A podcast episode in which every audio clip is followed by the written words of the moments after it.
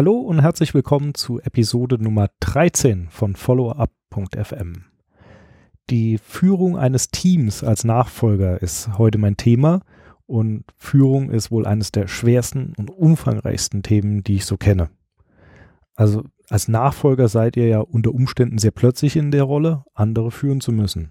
Ich habe selbst dabei eine nicht unerhebliche Ladung Fehler gemacht, viel darüber gelesen und lerne eigentlich auch immer noch weiter dazu. Und deshalb wollte ich unbedingt mal eine Folge machen, in der ich zumindest grob über das Thema spreche. Es eignet sich auch wunderbar für eine schöne Serie in meinem Blog auf www.janhosfeld.de. Also wer sich dafür interessiert, sollte da vielleicht öfter mal hinschauen. Da könnte wohl in Zukunft noch ein bisschen mehr dazu kommen. Wie sieht also diese Episode aus? Die Dreiteilung, die ich äh, ganz gerne praktiziere, hat sich in meinen Augen bewährt, also nutze ich es auch für dieses Thema. Zuerst würde ich gerne mal mit zwei Mythen rund um das Thema Führung aufräumen, die mir immer wieder begegnen. Anschließend gebe ich mal auch der Versuchung nach, mal ein paar Dinge zu nennen, die man sinnvollerweise unterlassen sollte. Versuchung deshalb, weil es eigentlich besser ist, Positivbeispiele zu bringen. Aber gerade im Bereich Führung gibt es einfach viel zu viele schöne Negativbeispiele, mit denen die meisten auch etwas anfangen können. Und zu guter Letzt hätte ich noch so meine persönlichen Top 3 Tipps zur Führung von Teams als Nachfolger. Steigen wir mit zwei Mythen in das Thema ein.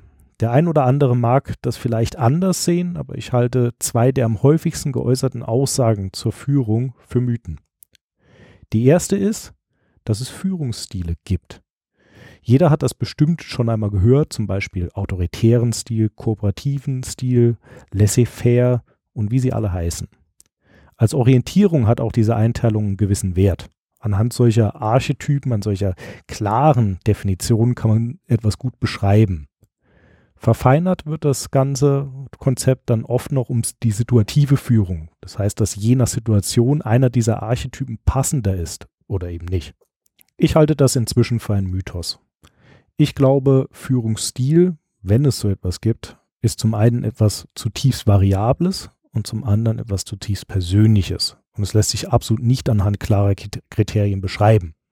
Zudem ist Führung auch eine Entwicklung. Führung, insbesondere gute Führung, kann man erlernen und üben.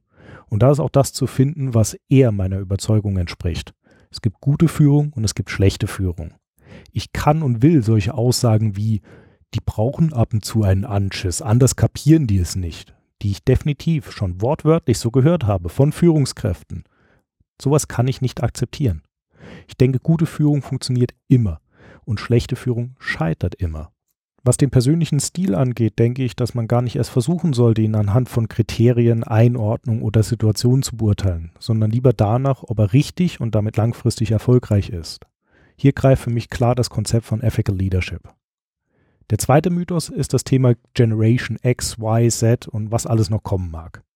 Ich lese immer wieder, dass jede dieser Generationen eigene Bedürfnisse an Führung hat und sie deshalb unterschiedlich geführt werden müssen und sollen. Auch das kann ich aus meiner Erfahrung nicht bestätigen. Ich glaube, dass wenn man ein Team um sich versammelt, das wichtige Werte teilt und es gut führt, dass es dann keine Rolle spielt, wann jemand geboren wurde. Richtige Führung muss für Menschen jeden Alters funktionieren, falsche wird Menschen jeden Alters abstoßen.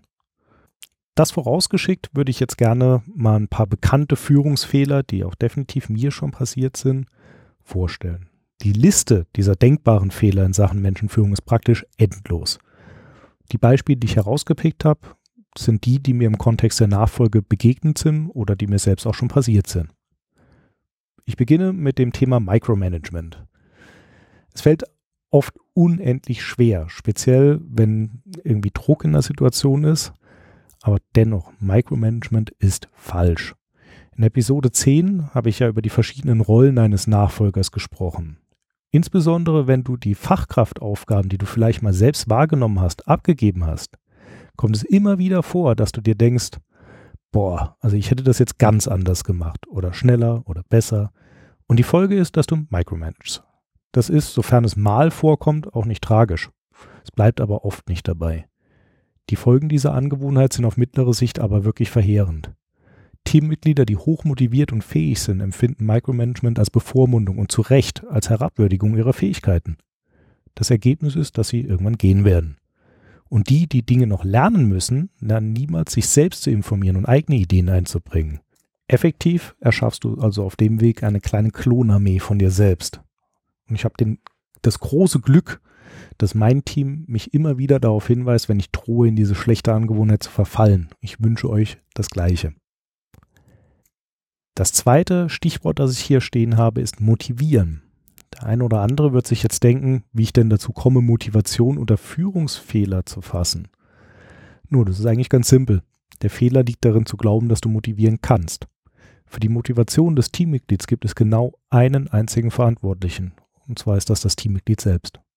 Was du aber sehr wohl tun kannst, ist zu demotivieren. Das solltest du auch immer im Hinterkopf behalten. Deine Aufgabe als Nachfolger ist es, die Rahmenbedingungen optimal zu gestalten und dafür Sorge zu tragen, dass die sogenannten Hygienefaktoren passen. Viel mehr Einfluss hast du aber auch nicht. Alles weitere folgt aus dem Inneren deines Teams und dessen Übereinstimmung mit den Werten und Zielen des Unternehmens und natürlich mit dir. Der dritte Punkt ist das Beispiel anderer. Gerade in so einem riesigen Themenfeld wie Führung sucht man immer nach Orientierung, nach Hilfestellung. Ich selbst tue das auch, indem ich viel darüber lese und mich mit anderen Unternehmern austausche. Dabei gibt es aber eine nicht zu unterschätzende Gefahr, nämlich die, dass man die Lösung anderer einfach übertragen will. Nur ist der Kontext nie der gleiche, selbst wenn es ähnlich aussieht. Andere Menschen, andere Geschichte, andere Denkweisen, es gibt viel zu viele Variablen. Deshalb lass dich ruhig inspirieren, aber überprüfe, ob deine Idee innerhalb deiner Werte deines Teams und dir okay ist und probier sie dann aus wenn du davon überzeugt bist. Auch Führung kannst du, so ganz Nachfolge-Startup, iterativ verbessern durch Versuch und Irrtum. Passt es, behalte es bei, passt es nicht, verwirf es wieder. Der letzte Punkt, den ich hier als Beispiel nennen möchte, ist die mangelnde emotionale Kontrolle. Das ist etwas, was jeder von uns hat und was jedem von uns schon begegnet ist. Und das soll auch so sein. Du solltest leidenschaftlich sein, wenn es um dein Nachfolge-Startup und um dein Team geht. Allerdings ist es sehr wichtig, nicht volatil zu sein. Gute Führung besteht für mich auch darin, berechenbar für mein Team zu sein und nicht je nach emotionalem Status unterschiedlich zu reagieren. Oder möchtest du, dass dich dein Boss in einer Situation zum Bier einlädt und dich am nächsten Tag in identische Situation anschreit? Bestimmt nicht, oder? Bei allen zum Teil auch unangenehmen und schweren Dingen, die uns als Nachfolger begegnen, halte ich diesen Fehler für mit am schwersten vermeidbar. Du bist schließlich ja auch nur ein Mensch. Mir passiert es auch, dass ich manchmal falsch reagiere, weil ich gerade aufgewühlt bin. Der erste Schritt, einen Fehler abzustellen, ist es, ihn zu erkennen. Also beobachte dich und auch andere und achte mal darauf, wie sehr die Reaktionen durch Emotionen beeinflusst sind. Und wenn es notwendig ist, lass dir helfen, versuche es abzustellen und reflektiere regelmäßig darüber. Kommen wir jetzt zu meinen Top 3 Tipps für die Führung als Nachfolger. Wie ich bereits eingangs zu diesem Thema sagte, also zu dem, was ich als Ethical Leadership, als richtige Führung bezeichne, kann man viel sagen und schreiben. Ich denke, es wird dazu mindestens noch ein oder zwei Blogartikel geben, vielleicht ja auch inspiriert durch euer Feedback. Für heute habe ich euch drei persönliche Tipps versprochen und hier sind sie. Der erste ist, lasst euch nicht im Kopf einschränken. Ich denke, aus dem, was ich als Mythos bezeichne und meiner Warnung vor dem Kopieren von anderen, wurde das eigentlich schon deutlich. Inspiration kann und solltest du dir holen. Aber lege über alles den Filter der Werte deines Teams und dir.